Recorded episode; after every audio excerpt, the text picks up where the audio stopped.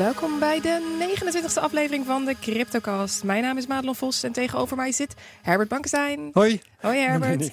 Boris is eh, deze week er nog steeds niet. Dit is zijn laatste week vakantie en volgende week is hij weer terug. Dus daar hebben we enorm veel zin in. We slaan ons er wel weer doorheen. Ja, dat komt helemaal goed. Onze sponsoren wil ik graag eventjes bedanken. Dat zijn bitonic.nl, bitmymoney.com en satos.nl. Want zonder hen was het niet mogelijk om deze podcast te maken. Precies. Eh, nog even een disclaimer. Eh, wij geven geen beleggingsadvies en niets in deze podcast mag als beleggingsadvies worden beschouwd. Ik wil ook eventjes onze gast introduceren. Dat is namelijk Edin Mucacic, als ik het goed uitspreek op deze manier. Bijna goed, maar ik heb nog nooit meegemaakt dat, dat eh, iemand het in één keer goed deed. Dus wat dat betreft valt het absoluut niet Maar op. laat dan even horen hoe het wel Hoe moet. moet het? De enige juiste manier is Mujagic. Mujagic. Mujagic. Zo, dat is een lastige. Edin is macro-econoom, werkzaam als hoofdeconoom bij OVL Vermogensbeheer. Welkom. OHV, vermogensbeheer. OHV, sorry. Pas ik gelijk even aan. Welkom Edin. Dankjewel. Wij hebben ehm, ja, best wel veel reacties gekregen op Twitter, eh, omdat we vragen gesteld hebben. Ja, opvallend eh, veel. ja, en jij hebt meerdere boeken geschreven over geld, over eh, centrale banken, over inflatie. En eh, volgens mij heb je ook wel een behoorlijke, nou niet zozeer zorg, maar hoe, hoe kan ik het het beste uitleggen? Ook wel een behoorlijk, ja, je wil heel graag wat delen met ons over inflatie en over centrale banken en hoe dat zit. En ehm, ja, vanuit daar eh, heb ik de vraag gesteld op Twitter: wat willen mensen weten en ehm, hoe kan Bitcoin daaraan bijdragen? En nou ja, men bestookte ons behoorlijk met wat vragen, dus laten we daar gelijk mee beginnen. Ja. Ehm, even kijken, ik begin met de eerste vraag. Die komt van Jan-Willem Burgers en die hebben wij eh, ook al eerder in de podcast gehad. En hij vraagt: wat is volgens jou de beste manier om overheden, eh, voor overheden om Bitcoin aan te vallen? Gezamenlijk verbannen of doodreguleren of iets anders? Ik vraag me dan in eerste eh, instantie af, waarom zou je moeten spreken van dat de overheden bitcoin aanvallen? Eh, daar impliceert al, al, al, al iets uit dat, het, eh, dat de overheden het, eh, die ontwikkeling zien als, als, als iets ongewenst. Mhm. Ehm, ehm, ik heb geen enkele aanwijzing dat dat inderdaad het geval is. Ehm, maar goed, als we het over aanvallen hebben, dan kom je heel snel in de sfeer van reguleren. Ja, ik moet je eerlijk zeggen, ik, ik, ik denk dat enige regulering op die markt, op die nieuwe markt, zeer wenselijk is en zeker niet te zien is als een aanval daarop. Ehm, ehm, waarom zou het wenselijk zijn? Net zoals op elke markt geldt ook hiervoor. Je hebt altijd mensen die daar gebruik van willen maken. ja. Maar er zijn ook altijd lieden die daar misbruik van willen maken. Dat hebben we ook afgelopen maanden en afgelopen jaren zelfs gezien. Als je dan met regulering ervoor zou eh, kunnen zorgen dat misbruik maken daarvan mm, minder makkelijk wordt. Of dat de mensen die daar toch doorheen komen bestraft worden. Dan is dat alleen maar een hele goede zaak in mijn ogen. Ehm, je zegt, je merkt er niks van dat de overheid eh, bitcoin wil eh, bestrijden. Nee. Ehm, maar eh, ik merk wel sceptisch. Dat is wat Bij, anders. ja, Dat is wat anders. Ja. en deel jij de sceptisch? Nou,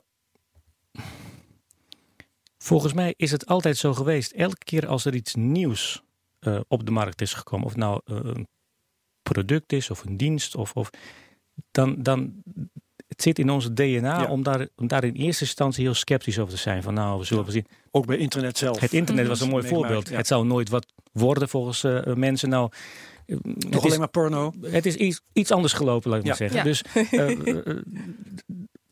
op, het moment dat je nu vaststelt dat, dat een heleboel mensen, misschien de overheden, daar met enige sceptisch naar kijken, ik zou zeggen, dat is allesbehalve vreemd.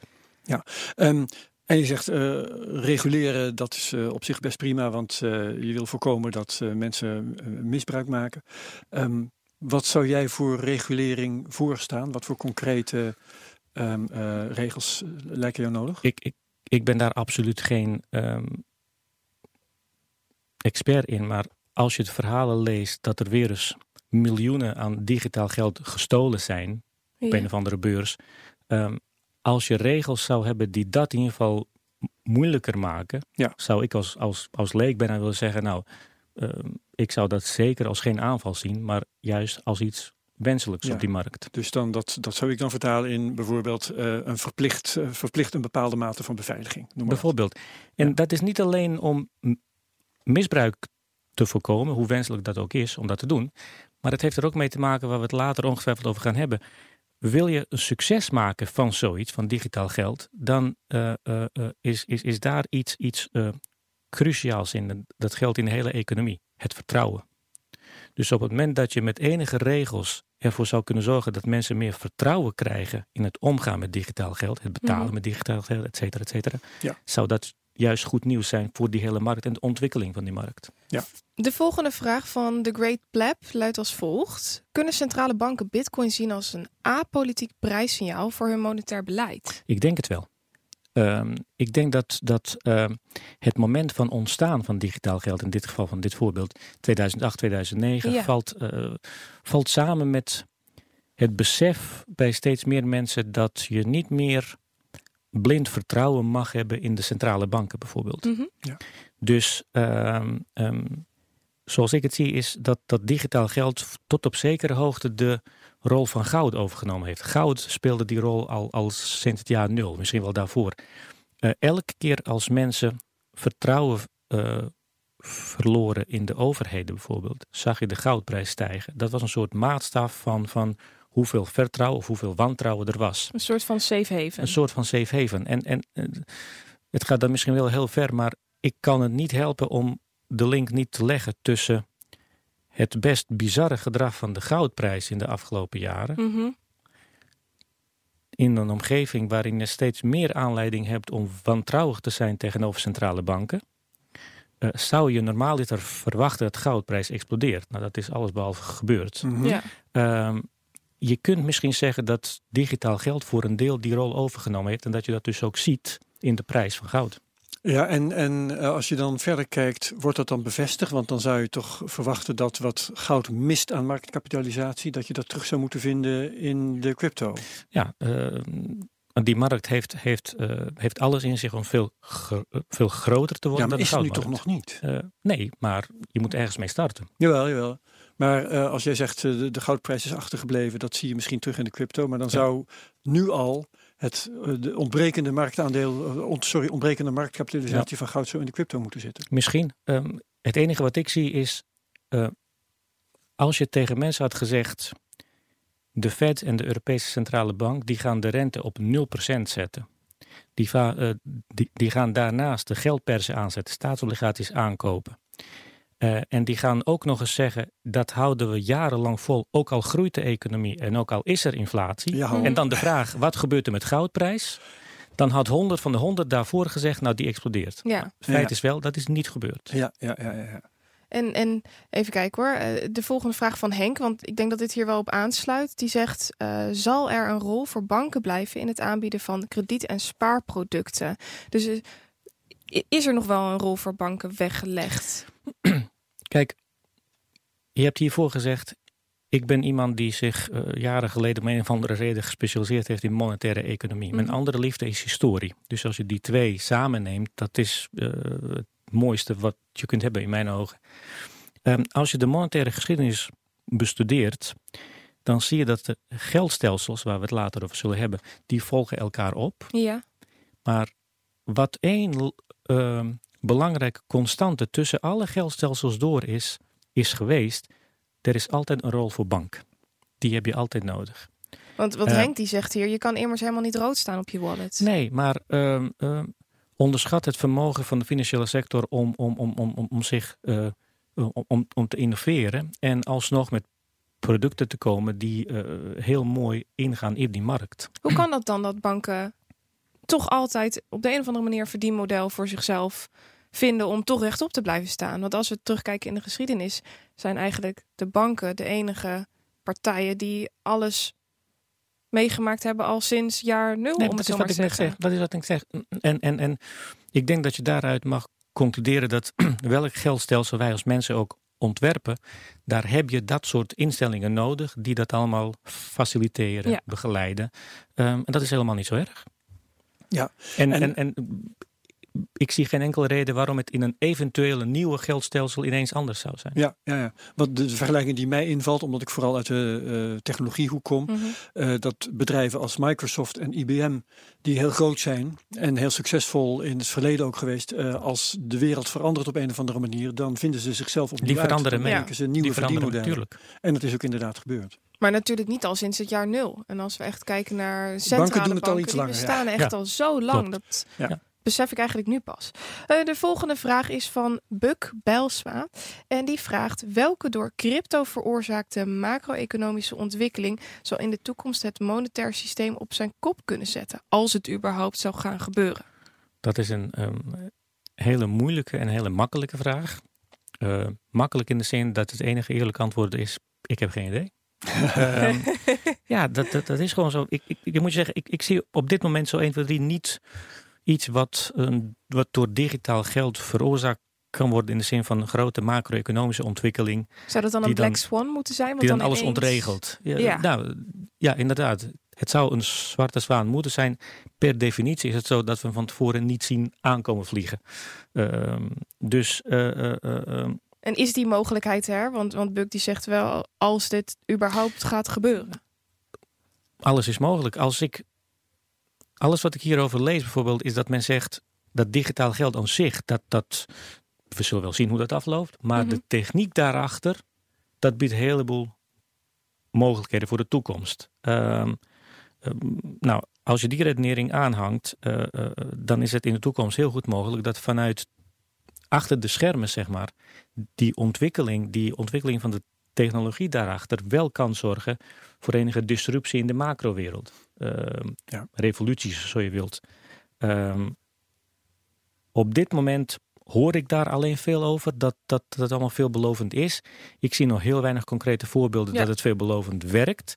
Ja. Eh, dus ik heb daar een hele grote vraagteken achter. Dus of die revolutie er komt, ehm, ik weet het niet. Het kan. Ehm, maar vergeet niet, als we het over technologische vooruitgang en invloed op macro-economie hebben.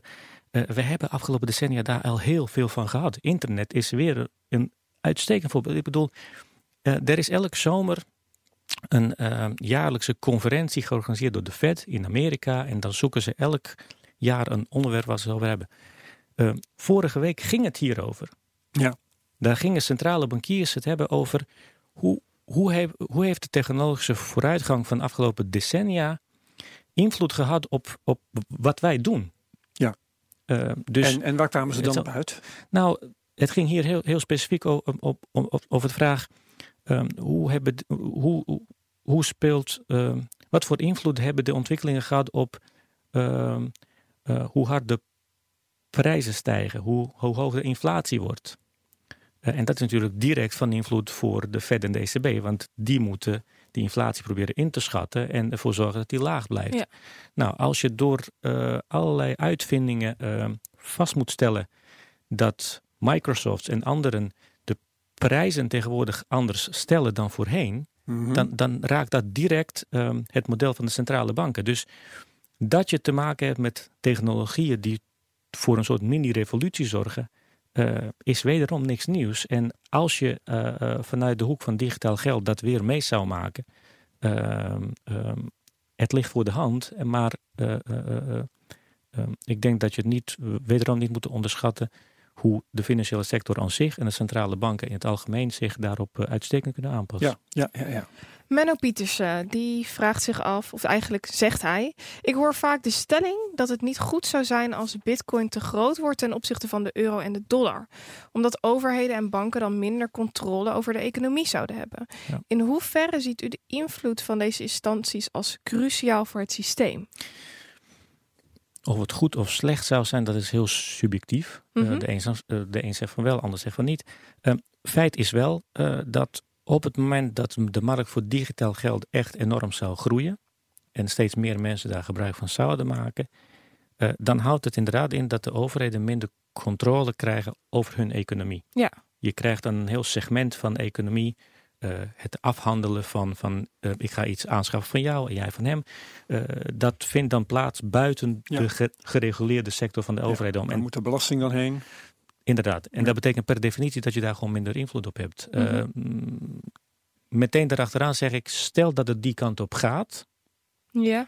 dan kan ik me niet voorstellen dat de overheden blijven zitten en denken, laat maar gaan zo. Als zij merken dat zij, eh, eh, eh, dat zij significant invloed inleveren, dat, dat ze geen grip meer op economie hebben, reken er maar op dat zij die markt gaan reguleren zodanig dat het verlies van invloed meevalt. En dan, wij weten dat de Belastingdienst nu al eh, volop bezig is met eh, ehm, bitcoin als vermogen. Ja, tuurlijk. En om daar gewoon belasting over te heffen. En, eh, ze komen hier binnenkort over de vloer trouwens, hè, over een paar weken. Ja. Niet om te controleren, maar om in dezelfde stoel te zitten als jij nu. Dan denk ik dat je straks hele interessante vragen voor ze hebt. ja, dat denk ik zeker wel. Zeker weten. ja. De Nederlandse bank die zegt ook, eh, nu op dit moment vormen cryptocurrencies geen systeemrisico. Maar ik kan Ja. me best voorstellen dat het op een later moment wel Maar weet je zou wat is? kunnen gebeuren. Er is een mooi voorbeeld van, eh, met name bij onze eh, oosterburen. Eh, sinds 2007, 2008 weer, toen het economisch in elkaar stortte, zag je op regionaal niveau een heleboel eh, initiatieven voor regionaal geld. Ja. Vaak in één Klopt. stad of een dorp. In Griekenland onder nou, andere ja. ook. Ja. In, eh, bij onze oosterburen hebben ze daar echt tientallen van. En In de- Duitsland? in Duitsland, ja. Oh, dat wist ik helemaal Ja, niet. ja. Dat ik ook niet. Bundesbank heeft op een gegeven moment. Kijk, als je, als je zoiets voor het eerst ziet, een tweede keer, vijfde keer, denk je laat maar gaan. Op het moment dat het tientallen worden, gaat de Bundesbank daar toch Een beetje zenuwachtig Ja. om worden. Ja, even ja. naar kijken. Want als het uitgerold zou worden over het hele land, dat raakt Heb direct. een probleempje. Dus die hebben gezegd in een mooi rapport jaren geleden van eh, wij gedogen dat. Wij accepteren dat. We begrijpen ook de achtergrond waarom Mhm. mensen dat regionaal willen doen. Eh, wij grijpen ook niet in, ook, ook, ook, ook al is het strikt genomen in de strijd met de wet. Eh, maar wij doen dat allemaal, wij gedogen dat allemaal, zolang het allemaal regionaal blijft. En ik denk dat dat een mooie overeenkomst is met deze markt. Zolang het allemaal klein blijft, zolang het allemaal behapbaar blijft, zullen de overheden daar niet, niet op gaan springen. Mhm. Maar net zoals met, met dat regionale geld, zou dat op een gegeven moment heel groot gaan worden. Nou, dan zou de centrale bank in Duitsland onmiddellijk gaan ingrijpen. Ja, ja, ja. En stel dat het allemaal zo ver komt. Hier vraagt eh, de butterfly effect. Denkt u dat de grote fiat-bubbel ooit gaat klappen? Dat is een mooie vraag. Ja, Nou, kijk, hier, ehm, het, het mooie van deze vraag is dat, dat, dat, dat die hele monetaire Dus historie. ik vind een als beetje je, zo'n zo, zo'n vraag als vra- sla je je vrouw nog steeds?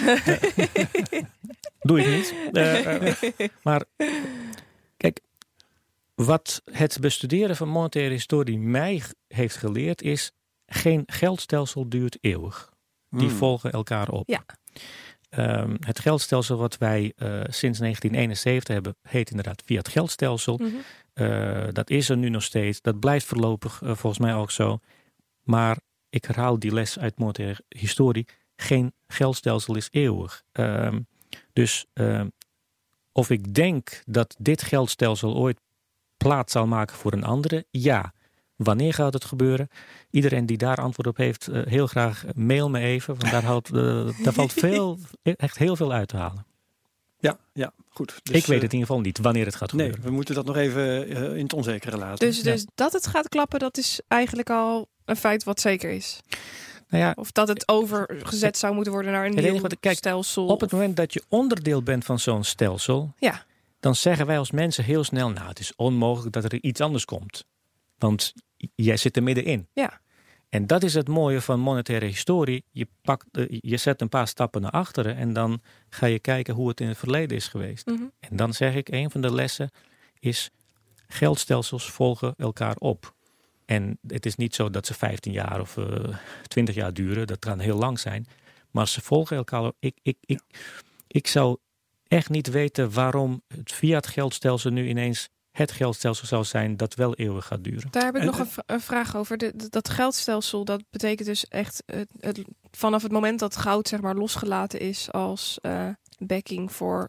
Dat is eh, inderdaad sinds Het papier, 1971 gebeurd. Ja. Ja. Maar dan zie je dus de euro niet als, als nieuw geldstelsel. Dan Nee, is het nee, nee. echt een andere munt binnen Kijk. eenzelfde soort systeem. Als we het over fiat geldstelsel hebben, dan is het heel simpel. Dat is een geldstelsel waarin geld, waarin de waarde van het geld afhankelijk is van het vertrouwen dat wij met z'n allen hebben in instantie die het geld uitgeeft. Mhm. De enige reden waarom jouw 100 euro morgen iets waard is, is dat wij als maatschappij afgesproken hebben dat wij de euro accepteren in onderlinge handel.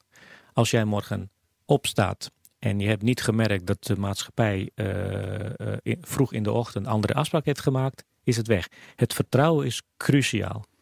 En, en het is opvallend, want uh, als je aan een burger vraagt, uh, wat was nou de grootste overgang als het gaat om geld uh, van de afgelopen halve eeuw bijvoorbeeld, ja. dan zullen ze zeggen de euro. Ja, precies. Want in 1971, voor, voor 1971 hadden we de gulden en daarna ook. Ja. Daar heeft de burger niks van gemerkt. Nee, klopt. Maar um, we hebben alleen maar de gulden ingeleverd voor de euro. Dat is geen ander geldstelsel. Het is alsof Ja. je van de ene omrekenfactor. automerk naar andere automerk gaat. Ja. Niks anders. Helder.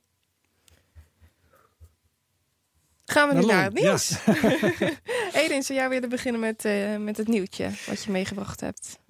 Ehm, je kunt altijd gaan voor iets heel groots of juist iets heel kleins wat iets heel groots aangeeft. Mhm. En eh, dat vond ik deze ochtend. Er was een eh, bericht over die ehm, handelsruzie tussen China en Amerika. Mhm. En die zijn achter de schermen bezig om dat allemaal op te lossen. En het gaat allemaal stroef, et cetera, et cetera. Maar nu zeggen de Chinezen, en dat vond ik zo mooi, die zeggen we kunnen het alleen maar oplossen als we die gesprekken ingaan op basis van gelijkwaardigheid. Ik ben gelijk aan jou en jij gelijk aan mij. En dat Logisch. is, dat, is iets heel, dat is heel logisch, maar dat is iets heel kleins. Want dat geeft in feite aan, in mijn ogen, waar het eigenlijk om gaat. Amerika is natuurlijk gewend om al, al decennia lang heer en meester te zijn in de wereld. En er was decennia lang geen land dat schijn van kans maakte om die dominante positie van de VS eh, eh, in gevaar te gaan brengen. Mhm. Nou, nu komt China om de hoek kijken. Dat is voor het eerst dat dat wel gebeurt. Ehm, ehm, dus Amerika wacht natuurlijk niet totdat China sterk genoeg is, eh, zodat het land heel moeilijk aan te pakken is. Je, je gaat nu proberen, met, onder andere met invoerrechten, om die economie te verzwakken. Alles om je positie te behouden. En dit is waar het om gaat. China zegt, wij kunnen het alleen maar oplossen als we gaan zitten praten op basis van gelijkwaardigheid. Ja. Dat is nou precies hoe Amerika het niet ziet. Die zien zich nog- zichzelf nog steeds als wij zijn de leider. Wij bepalen wat er gebeurt in de wereld. En je moet mij volgen. En alleen als je groot genoeg bent, heb je enige invloed op die richting. Maar wij bepalen globaal genomen de richting. En hoe zie jij dat als econoom? Ehm, is Amerika nog wel de grootste, leidend, het machtigste? Of is die eh, Op dit positie moment wel. Op dit moment wel. Op dit moment nog wel. Die Nog wel, zeg je. veranderingen gaan heel langzaam. Ik bedoel, ooit waren de Amerikanen dat niet. Ooit was eh, eh, het land dat volgend jaar uit de EU stapt de wereldleider. En als je kijkt hoe lang het heeft geduurd voordat Amerika die dominante rol zou overnemen, dan ging het decennia overheen. Ja. Dus ik zeg inderdaad wel, op dit moment is Amerika nog de leider, maar je merkt heel terecht op op dit moment. Mhm. Als je kijkt naar, naar, naar eh, eh, hoe, hoe, hoe, hoe sterk die positie van Amerika is geweest tien jaar geleden, En hoe zwak die van China was? dat was veel meer tien jaar geleden dan nu. En nogmaals, ik val weer op die historie. Iets fascinerend is, China deed tot ongeveer het jaar 1500 gewoon mee met de wereldeconomie. En was toen de belangrijkste economie in de wereld. En toen heeft China in, vlak voor eh, v- het jaar 1500 zelf besloten om zich te isoleren van de rest van de wereld. Om één simpele reden. Zij dachten toen, we hebben nu alles gezien in de wereld, alles gespro- iedereen gesproken in de wereld. En we zijn tot, tot conclusie gekomen als land, we kunnen niks van ze leren. Ze hebben niks voor ons.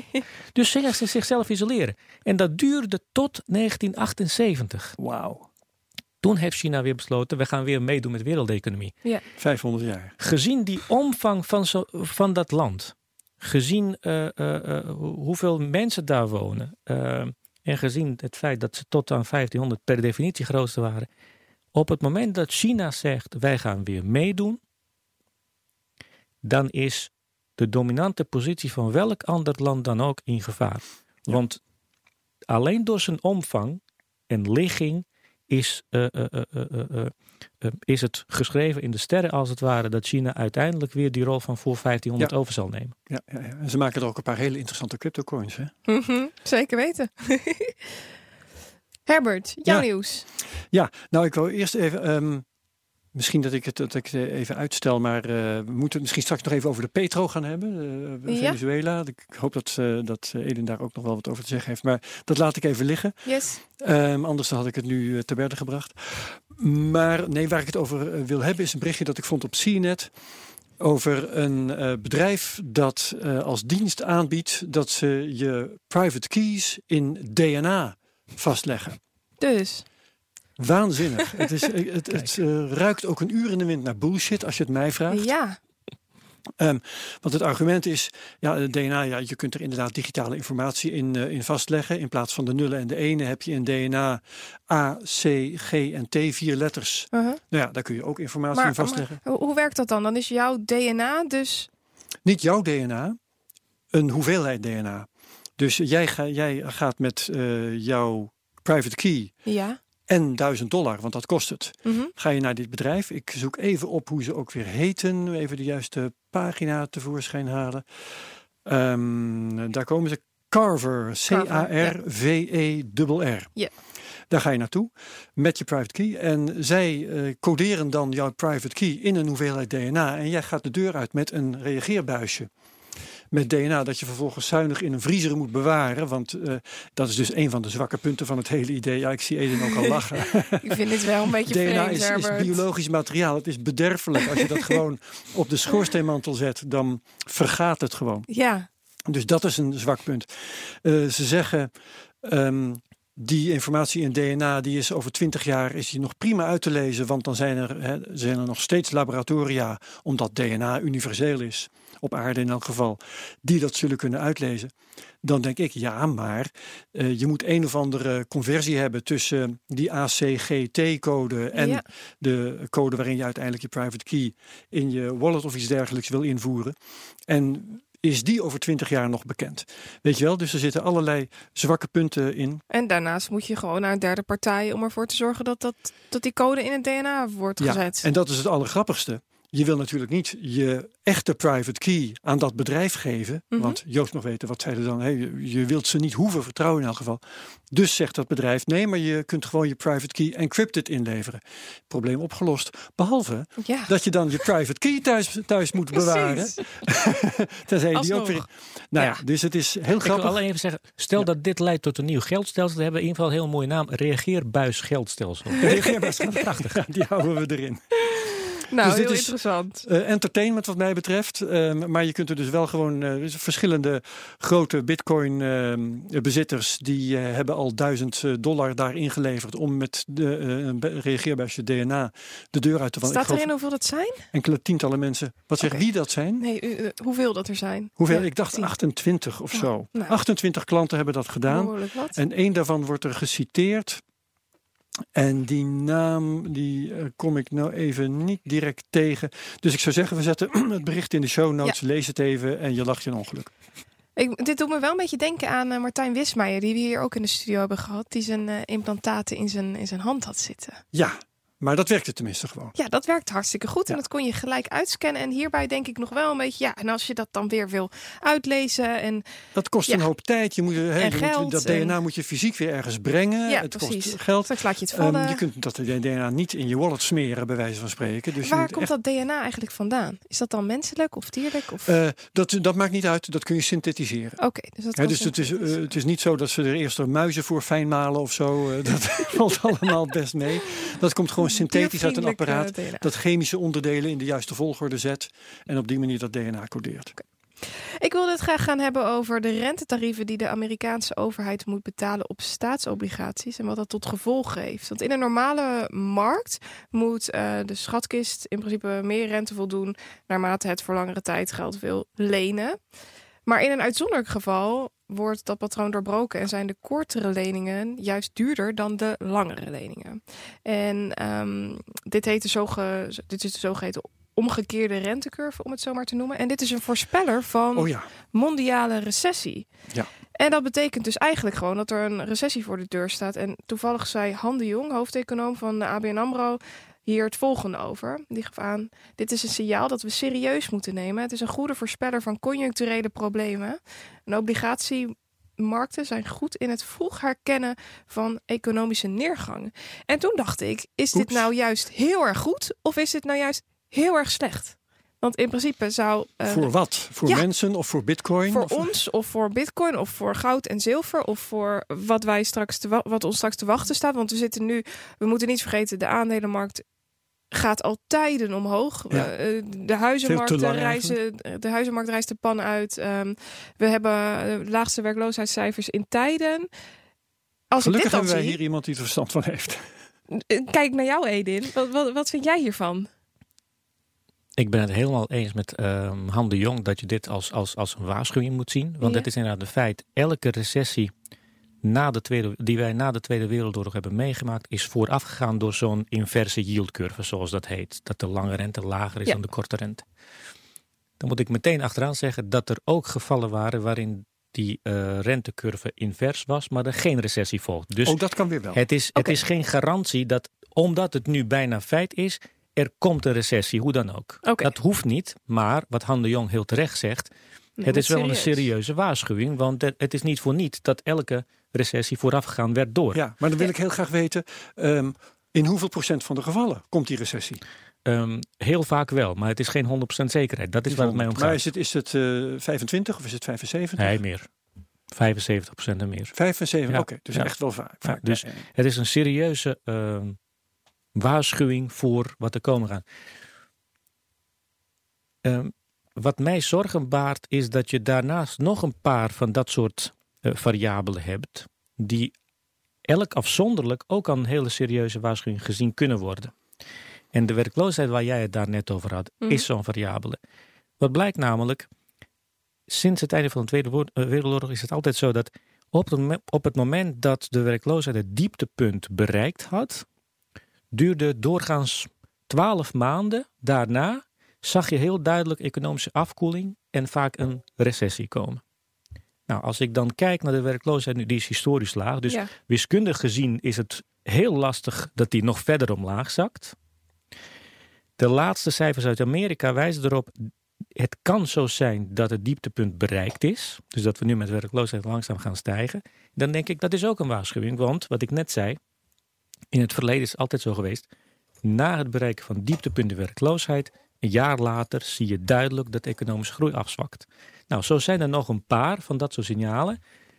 Ehm, het nare op dit moment is dat ze allemaal aangeven, jongens, er is iets aan de hand. Dus we, jij had het daar net over het nieuws, die omgekeerde yield curve, dat is Mhm. één. Maar die werkloosheid geeft dat ook. De huizenmarkt. En er zijn nog vier, vijf anderen waar ik naar gekeken heb en die geven het allemaal aan. En als ik daar naar kijk, dan zou het me absoluut niet verbazen dat je ergens vanaf eind volgend jaar en het jaar daarna te maken gaat krijgen met serieus lagere groei dan waar op dit moment veel economen en veel mensen op de financiële markten ervan uitgaan. Je zegt het wel mooi, lagere groei. Ja. Kun je dat dan ook, is dat dan hetzelfde als eh, economische neergang? Dat is economische neergang. En, en, en ehm, wij zitten nu op eh 2,5% groei eh, in Europa bijvoorbeeld.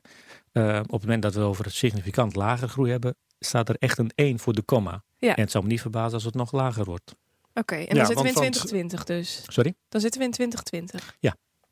Ja, maar eh, je, hebt, je hebt groei en je hebt krimp. Ja. En dat is Ja. wat Madelon Ja, volgens mij bedoelt. Ja, Hè? ja. Het gaat over lagere groei, maar eh, zie jij dan ook echt krimp? Hè? Een recessie slash depressie? Als een optimist zeg ik, eh, eh, hopelijk blijft het alleen maar bij significant lagere groei. Juist, ja. Maar als realist zeg ik, kijkend weer naar het verleden. eh, eh, Kan een stuk erger worden. Het, het, Ja. het- het is, ik bedoel, als je kijkt naar de recessies sinds het einde van de Tweede Wereldoorlog. en je meet het aantal jaren tussen de recessies door. Ja. Dan, dan, dan, dan zie je dat Zeven daar, jaar, hè? eh, er zit tussen acht en tien jaar tussen. Tussen twee recessies. Ja. Nou, als je dat in een grafiek uitzet, kun je dat bijna een soort eh, biologische klok noemen van de westerse economieën. Mhm. Nou, de laatste recessie die we hebben meegemaakt stamt uit 2009.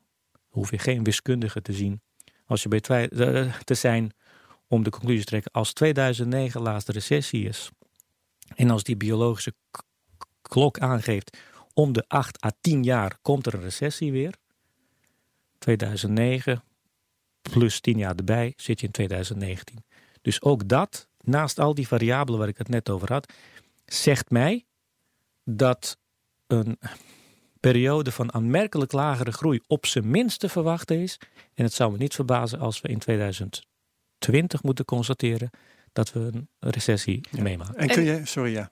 Wat heeft dat dan tot gevolg? Ehm, los van alle eh, economische, Ja. ja eh, meer voor de cryptocurrency-markt aan zich. Want Bitcoin en andere cryptocurrencies hebben natuurlijk nog nooit eerder een recessie slash Nee, dat wordt interessant. doorgemaakt. Nee, dat wordt heel interessant. Ehm, ehm, als ik daar als macro-econoom econoom kijk, zeker. Ja, Ja, ik, ja. ik bedoel, alles wat wij sinds 2008 hebben meegemaakt, dat zijn, je mag het bijna niet zeggen, het, is, het zijn hele ernstige jaren geweest, maar als econoom zeg ik, dit is goud waard. Dit maak je, als het goed is, één keer in je leven mee. Mhm. Dit zijn dingen die je als student economie, waar je over las, dat het zich in theorie kan, De maanlanding voor de economen. zoiets, Ja. zoiets.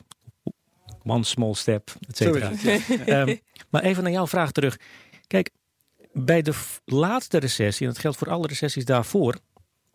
ehm, je moet je voorstellen, als de centrale banken, dat zijn hele machtige instellingen. Ik bedoel, kapitalisme gaat over geld. Mhm. En die centrale banken die gaan in feite over de, de prijs van geld. Nou, dat, Ja. dat is invloed, dat is macht.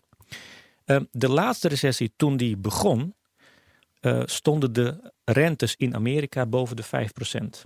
In Europa boven de 4%. Ja, ja, dat ja. betekent als die recessie eraan komt, dan heb je een heleboel sterke munitie om daar tegen in te gaan. Ja. Je gaat de rente verlagen. Een knop om aan te draaien. Ja. Inderdaad. Nou, dat is wat we ook hebben gezien sinds 2009.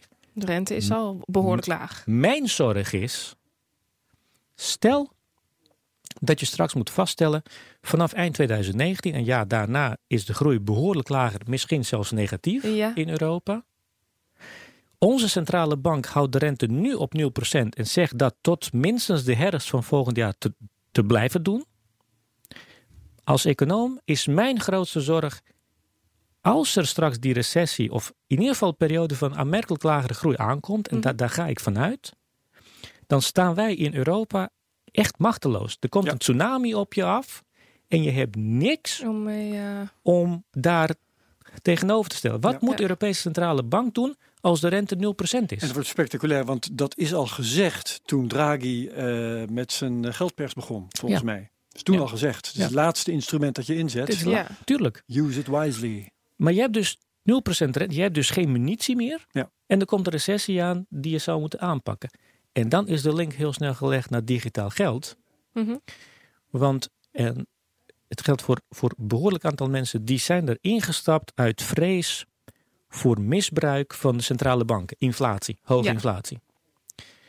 Ehm, als je straks te maken krijgt met een nieuwe periode van lage groei, misschien wel een recessie, en centrale banken die de rentes op 0% of iets daarboven hebben staan, dus Mhm. die hebben geen, geen ruimte om verder te stimuleren, wat moeten ze doen? Nou, er is maar één maatregel wat ze weer kunnen inzetten.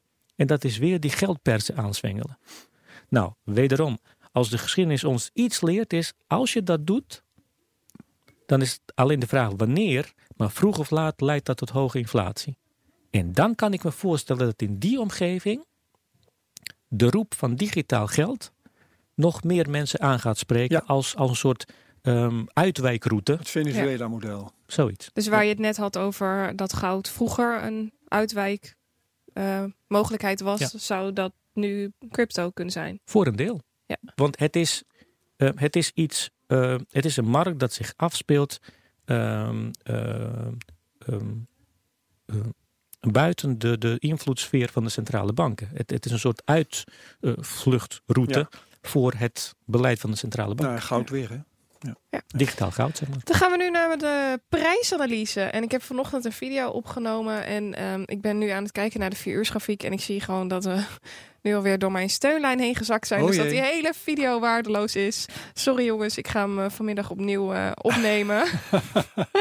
ik pak even de één dag Er zijn grafiek erbij. spectaculaire dingen aan het gebeuren, begrijp ik. Heb het valt mee, maar, maar de koers is wel, wel aan het vallen. We zijn nu, Oh ja, we ik staan nu een procent of twee in de min. En dat was een behoorlijk belangrijke support. Op de, ik zie dat mijn internet het niet zo goed doet.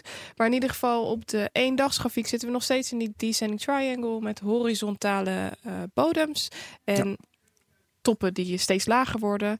En dat indiceert toch een uitbraak. En in, uh, in 64% van de gevallen is die uitbraak neerwaarts. Ja, dat is gewoon uh, wiskundig gezien hoe we er nu voor staan. En uh, dat was die uitbraak waarvan jij zei dat hij vorige week geloof ik dat die in november uh, zou gaan komen? Ja, of, ja. ja. uiterlijk november. Dan, als zo'n uitbraak plaatsvindt, dan is, ja, moet dat behoorlijk krachtig zijn. En dan zal dat op ongeveer 80 à 85 procent van de driehoek plaatsvinden. En dat zou dan ongeveer november zijn. Ik moet wel zeggen, ik heb geen glazen bol, dus ik kan niet in de toekomst kijken. Dit is slechts uh, wiskundige berekening van ja. uh, alle driehoeken uh, die plaatsgevonden hebben op deze grafieken.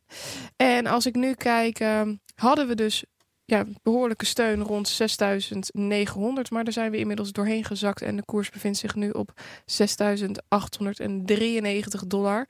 En als deze daling zich zo voortzet, dan zouden we rond 6700 en nou, 40 dollar ongeveer weer steun kunnen vinden. En dan zitten we nog steeds mooi in, uh, in onze opwaartse trend. En dan is er nog steeds niks aan de hand. En dan uh, kunnen we de weg richting de nou, 7500 dollar uh, gewoon gestaag doorzetten. Echter houdt wel uh, ja, de, de, duidelijke steunlijn in de gaten van uh, 6770 dollar. Als we daar doorheen zakken, dan uh, is er toch wel iets meer aan de hand. En dan ja. is een neerwaarts koersstoel mogelijk. Spannend. Heel spannend. We gaan zien hoe dit, hoe dit verder uitpakt. En voor nu pakken we even het beleggingsspel erbij. Want ik ben wel behoorlijk benieuwd ja. hoe Herbert het deze week gedaan heeft. Ja, nou ik kan twee dingen doen. Ik kan gaan vertellen wat, ja zie je wel. Um, Vanmorgen heb ik jou een uh, getal doorgegeven. Dat staat inmiddels in het draaiboek van uh, 359,50. Dat zal nu iets minder zijn. En het is nu iets minder, want ik zie 307, van me nog meer, 347,01. Dus in die regionen, zo rond de 350 uh, dollar zit ik met mijn pakket. Rond de 350 dollar. Ja. En ik zal je nog even iets vertellen. Want, het is geen uh, all-time low in ieder geval. Nee, dat is in ieder geval niet. Want dat was 200. Moet ik ook weer eventjes naar een ander documentje. Mijn all-time low is geweest 256,12. Mm -hmm. Dat is uh, twee weken geleden. Dus daar zit ik uh, in, intussen alweer royaal boven. Je brengt het alsof het iets heel positiefs is. dat all-time low, daar ben ik heel trots op natuurlijk. maar ik ben vooral er trots op, of trots helemaal niet, want het gaat allemaal vanzelf. Blij dat ik er nu weer 100 dollar hoger zit. Mhm. Mm -hmm. Maar wat ik wilde vertellen in ieder geval, dat is dat Boris en jij hebben tot nu toe allebei los van elkaar problemen gehad met Blockfolio. Met rare dingen die er gebeurden ja, met uh, de koers. En dat heb ik intussen ook gehad. Want ik moest mijn hele boeltje uh, Blockfolio verplaatsen van de ene smartphone naar de andere. En dat heb ik ook gedaan. En uh, toen ontdekte ik van alles wat niet klopte. Want mijn hele pakket Cardano was ongeveer verdwenen. En oh. van de nano stond een verkeerde koers en van nog een coin stond er een verkeerde koers Zo, in. dat is behoorlijk veel wat en, dan Ja, dat was uh, echt heel vervelend. Het grappige is, ik heb wel kunnen vergelijken, want ik ben dat gaan corrigeren natuurlijk. Ja. Dus ik heb uh, helemaal gereconstrueerd hoeveel Cardano ik moest hebben. Ja. En ik heb de goede koersen van de nano en die andere, ik weet even niet meer welke was, de Walton Chain of zo. Uh, de goede koers heb ik ingevoerd. En toen ik daarmee klaar was, toen kwam ik ongeveer op hetzelfde bedrag uit. Dus het heeft geen serieuze invloed gehad op de bedragen die ik tot nu toe heb doorgegeven. Maar het is dus wel een best wel onbetrouwbare nou, even, app die, ja. uh, terwijl je rustig bezig denkt te, denkt te zijn, zelf allerlei dingen verandert. Ja, ik had het de vorige keer met percentages. Dat hij het percentage niet goed weergaf ten Ja. opzichte van de dollarstijging. Uh, maar hou dat in Nou ieder geval in de gaten als je Blockfolio zaken. uh, gebruikt. Precies, uh, controleer eens in de zoveel tijd Of, alles nog klopt, of de juiste koersen erin staan. Vergelijk dat met CoinMarketCap bijvoorbeeld. Ja. En ehm, uh, kijk ook inderdaad naar de totaalbedragen, uh, de aantallen coins die je had, of dat hetzelfde blijft. Maar dit is nou, dit is nou wat je opgelost zou willen worden. Je, je moet je als investeerder, als belegger, moet je je niet bezighouden met zaken. Moet ik, uh, als ik uh, van ene smartphone naar andere ga, nou. of, of ik moet nagaan, is het wel uh, goed overgebracht en corrigeren. Die dingen moet je gewoon eruit halen voor Hoort het gewoon, vertrouwen. ja, in, in ja, ja, ja. Dat je gewoon Ja. denkt, het moet gewoon goed gaan, Ja. één op Ja. één. En dat geldt trouwens, uh, nu hebben we het over een financiële app, maar het hele app-ecosysteem is wat dat betreft zo rot, ik weet niet wat. Het is Ja. best lastig om uh, dingen, hè, apps, maar ook de bijbehorende accounts, om dat keurig van de ene phone naar de andere Want te je weet ook natuurlijk niet of er mensen zijn. Kijk, hier is gewoon sprake van een fout in de app. Maar er kunnen ook mensen zijn die daar misbruik van maken en die het Tuurlijk. opzettelijk doen. Ja. Tuurlijk, en toevallig is deze portefeuille helemaal fictief, dus het kan Ja. mij wat schelen verder. Nee, Maar, maar, eh, je hebt als ook mensen die, die, die het echt doen. echt geld gaat, Ja. dan eh, is het echt een probleem. Ja. Zeker weten. Mijn stand, eh, ja, ik gaf vorige week aan, mijn telefoon zat in een loop, dus die moest op de reset-modus. en ehm, ja, dus uh, anderhalve week heb ik uh, gemist. beginnen niet aan. Allemaal ellende. Um, dus het wordt heb... nooit iets. Net zoals met internet. nee, het wordt nooit meer wat. Nee. Dus ik heb uiteindelijk de helft in bitcoin gestopt en de helft in, ehm, ja, in dollar staan nu op dit moment. En ja, ik heb dus nu vier dagen mijn telefoon weer in de normale stand staan. En ik heb de uh, koers die ik had nog genoteerd van twee weken geleden heb ik gepakt. Die stond op 710 dollar destijds. En ik sta nu inmiddels vier dagen later op 783 dollar en 9 cent. Toch elke keer weer een paar tientjes winst voor jou, hè? Ja, het, het, het gaat wel, maar je kan hier niet van leven voor Herbert nee, als nee, het op zo'n nee, manier gaat. Het, nou ja, als, gaat als je gewoon duizend keer zoveel inzet, dan heb je een leuk inkomen. Ja, ja, ja, precies. Da- dan wel. Uh, maar dit is allemaal fictief, gelukkig. Ja. En um, nee, dit, uh, het gaat oké voor nu. Ik heb niet heel veel gehandeld, moet ik heel eerlijk toegeven. Behoorlijk rustig aangedaan. Helemaal omdat ik Bitcoin niet zo goed kon inschatten. En dan is het helemaal lastig om ook de andere altcoins goed in te kunnen schatten. Wat ik wel heel erg grappig vond, wat ik ook nog wel eventjes wilde melden eigenlijk, is dat er een paar behoorlijke stijgers waren, zoals Tron en Dash, als ik me niet vergis. Tron toch wel? Oké, dan moeten we even naar Boris een pakket gaan kijken. Maar dat doen we zo. Daar ben ik echt heel benieuwd naar hoe Boris Nou-. Maar anders doen we dat volgende week. En nee, dan ik, kijken ik we kan je dan, dat zo eh, vertellen. Maar ga verder. Dan, eh, dan horen we daarna Boris' stand. Ehm, maar dat vond ik dus wel heel erg interessant. Dat ondanks dat Bitcoin nou, behoorlijk oké steeg, dus procent of 9 in een week, deden ja. eh, in ieder geval Dash die deed 30% en Tron eh Ja, Dash 28 hoorde ik ook, ongeveer. Dus dat is behoorlijk wat. Ehm, maar nu gaan we dus rustig weer omlaag en geen man overboord. Ik maak me niet zoveel zorgen. Nee, oké. Lang Nou nou ja, woord. En eh, Boris, eh, met Boris heb ik zitten appen. eh, op zijn Ah. vakantieadres is hij nog steeds netjes bereikbaar. Zijn stand vorige week. Ik heb vorige week tijdens de opname heb ik hem een vraag gesteld. En zag pas Ja, toen we waren later. gestopt met de opname dat hij wel degelijk binnen de tijd had geantwoord. Maar in ieder geval, toen had hij 271,16. Eh dat was iets minder dan mijn totaal van toen van 282,90. En nu eh, even terug naar eh, WhatsApp. Geeft hij mij door 337,66.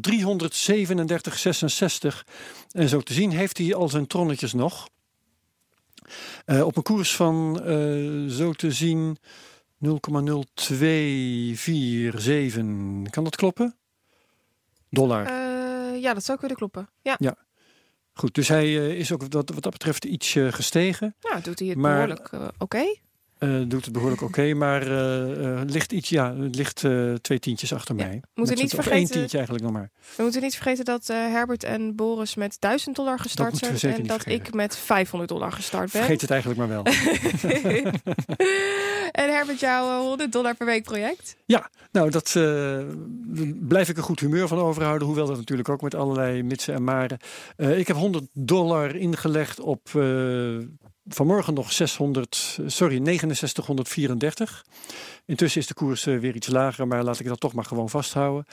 En dan kom ik na inleg van 2200 dollar inmiddels op een totaal van 2105. Dus ik sta 100 dollar in de min. Wat verder helemaal niet zo erg is. En een eh, rendement zo te zien tot nu toe van eh, eh, min 5,5 procent.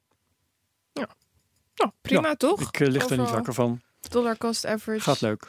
Nou, dan gaan we nu eh, naar Edin. Ik ga het nog een keer herhalen. Macro-econoom en werkzaam als hoofdeconoom bij OHV. Vermogensbeheer. Ditmaal wel goed. Zo. En nu mijn Eh, achternaam nog een keer. Wat was mijn achternaam ook alweer? Mujagic. Ja, Hier. Geach. Nou, je moet een dyslect Dat dus is ook gewoon niet vragen joh. om dat uit te weten. Staat er gewoon. Ja, ja, ja. Ehm, Edin, wanneer ben jij, heb jij voor het eerst gehoord van Bitcoin? In 2008, 2009. Toen al? Ja. En, en wat ging er als eerste door je heen? Want ik hoor heel veel verschillende verhalen. Nou, eh, ik dacht, hé, hey, er is iets nieuws. Ja. En, Ik wil en, ook wel graag eh, weten, hoe, hoe, hoorde je dat? Want eh, zit je heel erg in de digitale technologie? Of Absoluut niet. nee, waren het collega's in de financiële wereld die jou erop attendeerden? Je leest. Kijk, Je leest. De, de, de, de- ik besteed ongeveer de, de, de, de helft van mijn werkweek, dat is nu zo, maar dat was tien jaar geleden ook zo, aan het lezen van dingen Ja. op economisch gebied. Ja. Nou, dan, dan, dan lees je een heleboel standaard dingen. En dan af en toe, eens in tien jaar, komt er iets nieuws aanwaaien, zoals dit. Ja. En toen Eh, dacht je, mwah, En ik vond het heel, eh, ja, ik, ik vond het heel mooi, of heel mooi, ik vond het opmerkelijk om het te lezen. Omdat ik dacht, hey, dit kun je eigenlijk weer zien als, als, als, als iets, iets, uh, iets nieuws in die hele lange monetaire historie. Ja. Uh, kijk, wij zijn geneigd om te zeggen, nou, digitaal geld is allemaal nieuw en dat is ook allemaal nieuw. Maar het fenomeen aan zich is niet nieuw. Um, um, wij hebben ooit uh, de eerste mensen die hadden geen geld, dus die deden een ruilhandel. Mhm. Naarmate dat uh, groter werd, ingewikkelder werd, dachten we, nou, nou dit, dit, dit, we moeten iets, iets hebben om, om, om, om het probleem op te lossen als ik goederen ruil met jou. En ik, maar ik moet goederen hebben die jij maakt, Herbert. Dan is het heel lastig. Dan moet ik eerst met jou gaan uh, ruilen. En dan moet ik maar hopen Ja. dat, dat jij goederen hebt, uh, nodig hebt die zij uh, maakt, nou, et cetera. Dus toen hebben we gedacht, hé, hey, als we nou muntgeld introduceren, gestandardiseerd, prima. Nou, dat was een innovatie. Eeuwen later kwam een nieuwe innovatie, bankbiljetten. Um, en in die lijn kun je digitaal geld ook zien. Um, en waar we het hier eerder heel even over hadden, en dat vond ik het meest opmerkelijke, het moment waarop dat kwam. 2008, 2009, economische negen. En mensen die op dat moment zich realiseren dat vertrouwen in die centrale banken, moet ik dat nog wel hebben. Want daarvoor was het beeld simpel gezegd, centrale banken deden iets en wat ze ook deden, dat pakte goed uit. Ja. En het raakte mij niet negatief. En als ik jouw columns lees, uh, op Follow the Money onder andere, ja. dan uh, ben je ook heel kritisch tegenover centrale banken. Ja, zeer. Omdat, kijk... Dus bitcoin we was kunnen daar heel... koren op jouw molen eigenlijk. Ik vond het in ieder geval logisch. Ja, ja, ja. We kunnen daar heel lang verhaal van maken, gaan we niet doen. Maar in de kern is het zo, we hebben centrale banken als instellingen ooit opgericht met als opdracht waak over de waarde van ons geld. Dus zorg ervoor dat ik wat ik vandaag kan kopen met 1 euro, dat het over een jaar ongeveer min of meer gelijk is. En als je een analyse maakt van hoe hebben ze het sinds de oprichting gedaan, ja, dan, dan is maar één conclusie mogelijk. Dat, dat was echt dramatisch. De koopkracht van welke munt in de wereld dan ook is echt uitgehold. Ja.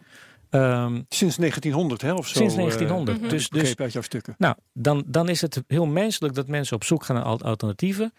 In 2008, 2009 werd het mogelijk dat wegvallende vertrouwen in combinatie met niet te onderschatten de technologie. Ja. Die maakte dat mogelijk. Die maakte dat mogelijk. En, en wat dus dacht jij toen? Um, ik moet je eerlijk zeggen, ik dacht, het is leuk, maar uh, of het over een jaar nog steeds is, weet ik niet. Hm. En toen het er na een jaar nog bleef? Nou, toen werd mijn analyse is nog steeds, dit, dit, dit kan op termijn een serieus alternatief worden voor inderdaad het geldstelsel wat we nu hebben. Mits het vertrouwen uh, in nogmaals die centrale banken verder afkalft. Nou, ja. dat zag je in 2009, 10 en 11 zo heel sterk. De laatste tijd wat minder, omdat het economisch goed gaat. Mm -hmm. Maar we hadden het hiervoor al eerder gehad, 2019 straks en het jaar daarna. Als we uh, in die jaren, uh, sorry, als die jaren slechte economische jaren worden, dan zou het me niet verbazen dat het vertrouwen in de centrale banken nog verder afkalft. En de andere kant van die medaille is meer vertrouwen uh, in digitaal geld. En jij zegt dus ja. bitcoin is ook een optie, om het zo maar te zeggen. Vind je dat bitcoin geld is op dit moment? Nee. Dat is Waarom wel niet? heel grappig. Ja. ja. Nou, um, wat, wat schort eraan? Ja. Economen hebben een definitie waaraan iets moet voldoen om het aan te merken als geld. Uh, het moet mogelijk zijn om daarin te sparen. Het moet mogelijk zijn om daarmee goederen en diensten aan te kopen. Hmm. Um, onder andere. Um, op dit moment is het natuurlijk wel mogelijk dat je met digitaal geld allerlei spullen aankoopt. Maar om te zeggen dat het overal algemeen geaccepteerd nee, nee, nee. wordt, technisch dat is absoluut wel, niet maar waar. Technisch wel, niet. het gebeurt op dit moment gewoon ja. niet. Dus zo bezien is het geen geld. Betekent dat het nooit geld kan worden? Gaat ook te ver. Um, als je kijkt naar, nou hier, ons land, onze monetaire historie. 1814 is het jaar waarin de Nederlandse bank werd opgericht, maar 1814 is ook het jaar waarin de eerste gulden bankbiljetten geïntroduceerd werden. Uh, op dat moment was dat volstrekt nieuw en wantrouwen was enorm. Ja. Het ging zover dat als een winkelier in Amsterdam een bankbiljet in ruil kreeg voor zijn goederen, dan ging hij heel snel naar de bank om de bankbiljetten in te wisselen voor goud en zilver. Ja. Ja. Dus Wat, wat ze nu lang doen met de bitcoin, hè? Snel Ja, Wat, inwisselen wat ze nu, nou, inderdaad. Hoe lang heeft dat geduurd? lopen. Dat winkeliers dat, dat deden? Als je dan kijkt, in 1814 dus geïntroduceerd, Ja. bankbiljet. Wanneer kun je dan zeggen, nou die, werden, die, die, die waren op dat moment gewoon al algemeen aanvaard. In de zin Ja. van, ik als winkelier, ik eh, ontvang bankbiljetten en ik ga niet rennen naar een bank. Mhm. Maar ik zeg, nou, dit is gewoon geld. Nou, daar gingen 30, 40 jaar overheen. Zo. Ja. Dus- maar dat, dat- dus ja, al- ja, dat, het Als je, zo kijkt, geduurd. als je zo kijkt naar digitaal geld en je zegt het bestaat al tien jaar en het wordt niet algemeen geaccepteerd, Ja. dus het wordt niks. Ik vind dat heel kort door de bocht. Mhm. Ja, ja. Om te beginnen dat al tien jaar, historisch bezin is dat Nog niks. maar tien jaar. Right. Tien jaar Ja. is niks. In de Eh, technologie verwachten we dat eh, dingen snel dus- wortel Ja. schieten, maar eh, jij kijkt er iets anders tegenaan. Als de vraag is, kan digitaal geld de rol van geld zoals we dat nu eh, zien overnemen? Ehm, ik zou echt niet weten op basis waarvan ik zou moeten zeggen ja 100% zeker of Mm. nee helemaal niet. Weet je, ik zei net al dat ik eh, je de Petro wilde voorleggen. hè, Herbert, Venezuela. mag ik misschien nog één Oh, ding tussendoor ja, zeggen? ja, Want tuurlijk, dit sluit wel heel erg mooi aan. Ik had een, een polletje gezet op Twitter over of mensen bitcoin wel geld, geen geld, een store value of iets anders vonden. En ongeveer 30% zegt dat bitcoin wel geld is. En 57% zegt dat bitcoin een store of value is voor hun. En toen kregen we een reactie weer van Roland de Groei. En ik pak hem daar eventjes bij. En Roland zei, het maakt mij eigenlijk niet uit of het nou wel of geen geld is. Ik gebruik het gewoon als geld. En toen Nee, kreeg hij kijk. een reactie van iemand en die zei, nou, heel veel succes bij de parkeerautomaat. En toen zei Roland, ja, maar als ik met mijn munten aankom bij de parkeerautomaat, dan kan ik daar ook niet mee Ja, betalen. Ja, Klopt. en Roland is van bitcoinspot.nl, Ja, hè? die is hier te gast geweest. Nee, maar kijk, wat ik net zei, wij economen hebben een definitie van geld. Ja, Dat is prima. Volgens die definitie is digitaal geld geen geld. Je kunt er bijvoorbeeld niet inderdaad overal mee afrekenen. Ehm, eh, eh, eh, alleen, je moet twee dingen in ieder geval niet vergeten. Eén, het, wat ik net zei, het kan wel geld worden. Mhm. Dat is niet uit te sluiten. Maar de tweede, en misschien nog belangrijkere, zulke verregaande technologische innovaties, die kunnen ervoor zorgen dat die definitie van geld die wij als economen hanteren, dat die ook ouderwets raakt. Ja, ja, echt. En, ja, eh, echter is er dan nog wel een verschil tussen eh, bitcoin, waar natuurlijk geen overheidsorgaan achter zit, en Ja. munten, briefjes die door een overheidsorgaan Ja, of Maar eigenlijk... wat je uiteindelijk wilt met geld, als ik nu in de stad ga om iets te kopen en ik ga het afrekenen met mijn bankpas, dan weet ik één ding zeker. Het is goedkoop Ja. en het gebeurt binnen één seconde. Mhm. Nou, en dat kan overal. Met, en het kan overal. Als ik door, door, zo kijk naar Bitcoin, daar geldt het niet voor. Het is niet goedkoop. Het gebeurt vaak niet heel snel. eh, en het kan niet overal. Dat is de stand van zaken nu. Ja. Alleen we hebben het over technologie. En technologie gaat altijd, eh, die ontwikkelt zich door. Dus Ja. het- het is heel goed voor te stellen dat er op een gegeven moment dat we in een situatie komen waarin afrekenen met Bitcoin wel goedkoop kan en snel. En als dat gebeurt een keer, dan gaat het aantal, eh, eh, eh, aantal winkels waar je met bitcoin kunt betalen, die gaat dan ook toenemen. Want die winkelier die denkt, ja, het gaat snel, het is goedkoop voor me. Ja, consument gaat erom vragen. maar daar zijn we nog bij lange na niet. Ja, ja, ja. ja. Herbert, jij wilde net wat vragen. Ja, nou, eh, het- het verhaal over. eh, het komt allemaal bij elkaar. Hè? De on- ontwikkeling van. tech- technische ontwikkelingen van de verbetering van Bitcoin. En eh, het falen van de centrale banken. Ja. En dan. Denk ik aan eh, allerlei partijen die bezig zijn met het maken van stablecoins. Ik denk aan de overheid in Venezuela die een petro ontwikkelt. En ik denk dat je de overheid van Venezuela voor geen cent moet vertrouwen. Maar ehm, het is wel een interessant experiment. Dus hoe denk jij over dat soort dingen? Een van de problemen van Bitcoin, hè, om echt geld te zijn, is de fluctuatie in de waarde. Ja. Wat een hele hoop. eh, nou, maakt het onaantrekkelijk. Ja. Klaar. Kijk. Dus wat, wat kan daaraan verbeterd worden, misschien door andere partijen? Als we het over Venezuela hebben, die hebben te maken met hyperinflatie. Dus, dus de meest ernstige vorm van inflatie, waarin alles misgaat op dat gebied. Een miljoen procent of zo. Inderdaad, zoiets. Eh, nou, is dat probleem op te lossen? Ja. Wat moet je daarvoor doen? Dat zijn een paar dingen in ieder geval. In eerste instantie, je moet een nieuwe munt gaan introduceren. Want mensen hebben gewoon nul vertrouwen in het geld wat er nu is. Nou, dat, dat hebben ze gedaan. Een onderdeel daarvan is, je moet een aantal nullen gaan schrappen van die bankbiljet. Ja. Ehm, ik ben geboren in wat ooit Joegoslavië is geweest. Ik heb het daar meegemaakt. Als je een bankbiljet ontvangt met 11 nullen daarop. er, is niemand, er is die Ja. je wijs kan maken dat dat ding iets waard is. Nee. Dan voel je meteen, zoveel nullen kan nooit iets goed zijn. Dus als je daar nullen van afhaalt, is het in ieder geval psychologisch effect van, nou, dit, misschien kan ik er wel iets mee kopen. Dus dat is een goede eerste stap. En dat hebben ze nu gedaan, nieuw eh, munt geïntroduceerd. Dat, dat is allemaal leuk, maar de enige manier om hyperinflatie aan te pakken is de geldpersen uitzet. Ja. Want hyperinflatie wordt gevoed door geldpersen die draaien. Maar even naar jouw vraag. Wat heeft dat met eh, digitaal geld te maken? Je wilt uiteindelijk het vertrouwen van de Venezuela, eh, Venezolanen, inwoners van Venezuela in dit geval, moeilijk. Venezuela, Eh, ja. Het vertrouwen in hun eigen valuta moet je zien terug te winnen. Dat is wat je wilt om, om, om het probleem op te lossen. Nou, op dit moment is dat vertrouwen gewoon nul. Hoe kun je dat vertrouwen wel eh, eh, opwekken? Een goede manier is om die nieuwe munt te koppelen aan iets wat wel waardevol is en waar mensen meer vertrouwen in hebben. Nou, wat je in de afgelopen decennia heel vaak zag in landen die soortgelijke problemen hadden als Venezuela nu, die gingen het vastkoppelen aan Amerikaanse dollar bijvoorbeeld. Ja. Mhm. Hier komt weer terug waar we daar net over hadden.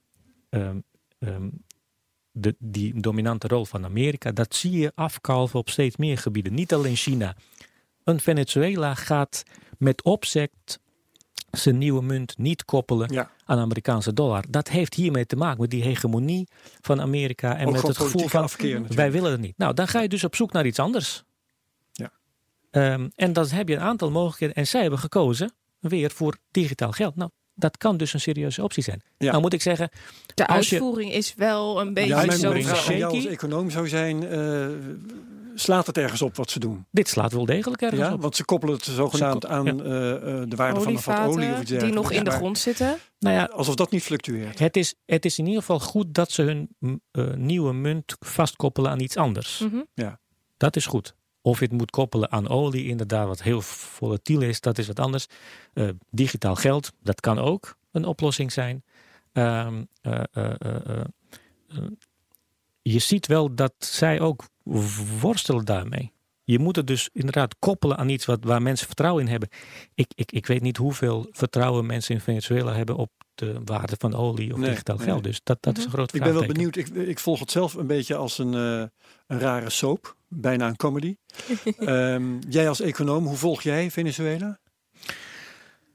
Ehm, ik vind het ehm, zeer interessant omdat, het, omdat ze te maken hebben met een fenomeen dat niet vaak voorkomt.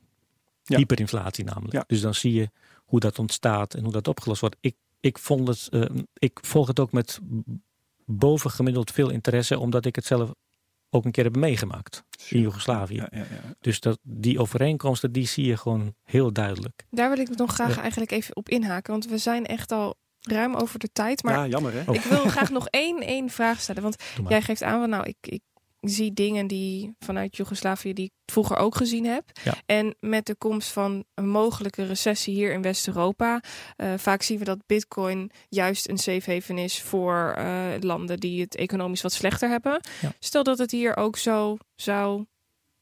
Waar herken je dan aan van, nou, dit, dit is wel een slechte Nou, voorbode? Want jij zegt, nou ja, in Joegoslavië zag ik dit en dit en dit. Zie je dat dan nu ook in West-Europa? Dat Ben je bang voor hyperinflatie? Nee, nee, dat niet. Want wat ik hiervoor al zei, hyperinflatie, dat is echt het meest extreem. Daar gaat alles fout wat, maar, wat Ja. maar fout kan gaan op een gruwelijke schaal. Ja. Ehm, maar die overeenkomsten, kijk, we hebben een heleboel landen in de eurozone die grote economische problemen hebben. Ja, Die kunnen ze Italië. oplossen. Bijvoorbeeld Italië, maar het is, was het alleen maar Italië? Ja, Spanje. Er, waren, er zijn nog steeds nog, nog veel meer landen. Ja. Die problemen kun je oplossen met wat wij economen eh, noemen, wat heel abstract is, structurele hervormingen. Dus je moet je markten hervormen, arbeidsmarkt hervormen. Dat doet in eerste instantie, ehm, het raakt heel veel mensen negatief. Een makkelijkere manier om problemen op te lossen is geldpersen aanzetten. Nou, we zetten geldpersen aan, probleem opgelost. Dat is een duidelijke overeenkomst met Joegoslavië destijds. Mhm. Eerst serieuze economische problemen. En de federale regering van Joegoslavië dacht, nou, wij, wij gaan niet hervormen. Wij gaan even centrale bank bellen en zeggen, goh, joh, als, jij, geld. al- als jullie nou die geldpersen aanzetten en dat is falikant mislukt. Als ik kijk naar de eurozone nu, dan zie ik die problemen, zie ik heel weinig structurele hervormingen Mhm. en zie ik alleen maar hoop en nog erger medewerking van de centrale bank om dat proberen op te lossen met gratis geld, geldpersen aanzet. Dat is mijn grote zorg, hoe dat gaat aflopen in de, ehm, in de eurozone. Zo, dat vind ik wel een heftige hoor. Poeh. Ja, eh, het zijn een paar, paar stevige dingen. Ja. Ehm, maar ehm, En nog even, in Joegoslavië zag je toen heel veel mensen, ik zag mijn ouders letterlijk, eh, je hebt geen vertrouwen meer in Joegoslavische dienaar, dus dan ga je Ja. dat ding inwisselen voor, in ons geval, Duitse mark. ah zo, ja, Dat ja, was- ja, dat was hem toen. ja. Nou, dat was 1990, 91, da- da- Mhm. daarvoor. Zo kort geleden. Er is niets eh, wat in de weg staat bij een herhaling daarvan, waar dan ook in de wereld, dat de mensen niet gaan kiezen voor de euro of dollar, maar misschien wel digitaal geld. Het Nou, kan een dat wil ik alternatief zijn. Precies, precies. Dat, dat, dat is voor ons natuurlijk de cruciale vraag. Ja. eh, onze CryptoCast. En misschien om- om het af te sluiten, als ik nog één opmerking ma- mag maken. De opmerking waarmee we in feite zijn gestart. Of veel mensen digitaal geld als alternatief gaan aanmerken, hangt van één ding af: vertrouwen daarin. En als je allerlei misstanden krijgt, eh, digitaal geld dat gestolen wordt, et cetera, et cetera, dat helpt je daar niet bij. En dat haalt de kans dat mensen het al- als een alternatief gaan zien in de Ja. toekomst omlaag. Maar dat, dan, dan vul ik dat op één manier nog aan. Het is ook relatief vertrouwen. Hè? Eh, als ehm, Ja. als eh, de mensen de euro nog minder vertrouwen dan de bitcoin, dan gaan ze naar de bitcoin, Ja. ook al is Ja. die niet perfect. Ja. Nee, dat is waar. Ja. Dat is waar. Alleen op het moment dat Bitcoin allerlei misstanden heeft, gaan ze op zoek naar een derde alternatief. Dan gaan ze misschien wel naar de dollar of iets dergelijks. Of naar de Chinese munt. De, Renminbi of... eh, de spreekwoordelijke Joost mag het weten. Precies. nou, Mooi laten slot. we daar eh, mee afsluiten. Edim Mujagic, heel erg bedankt voor je komst. Eh, Herbert, bedankt. Dat is een stuk makkelijker, hè? Ja. Madelon, dankjewel. En luisteraars, tot volgende week.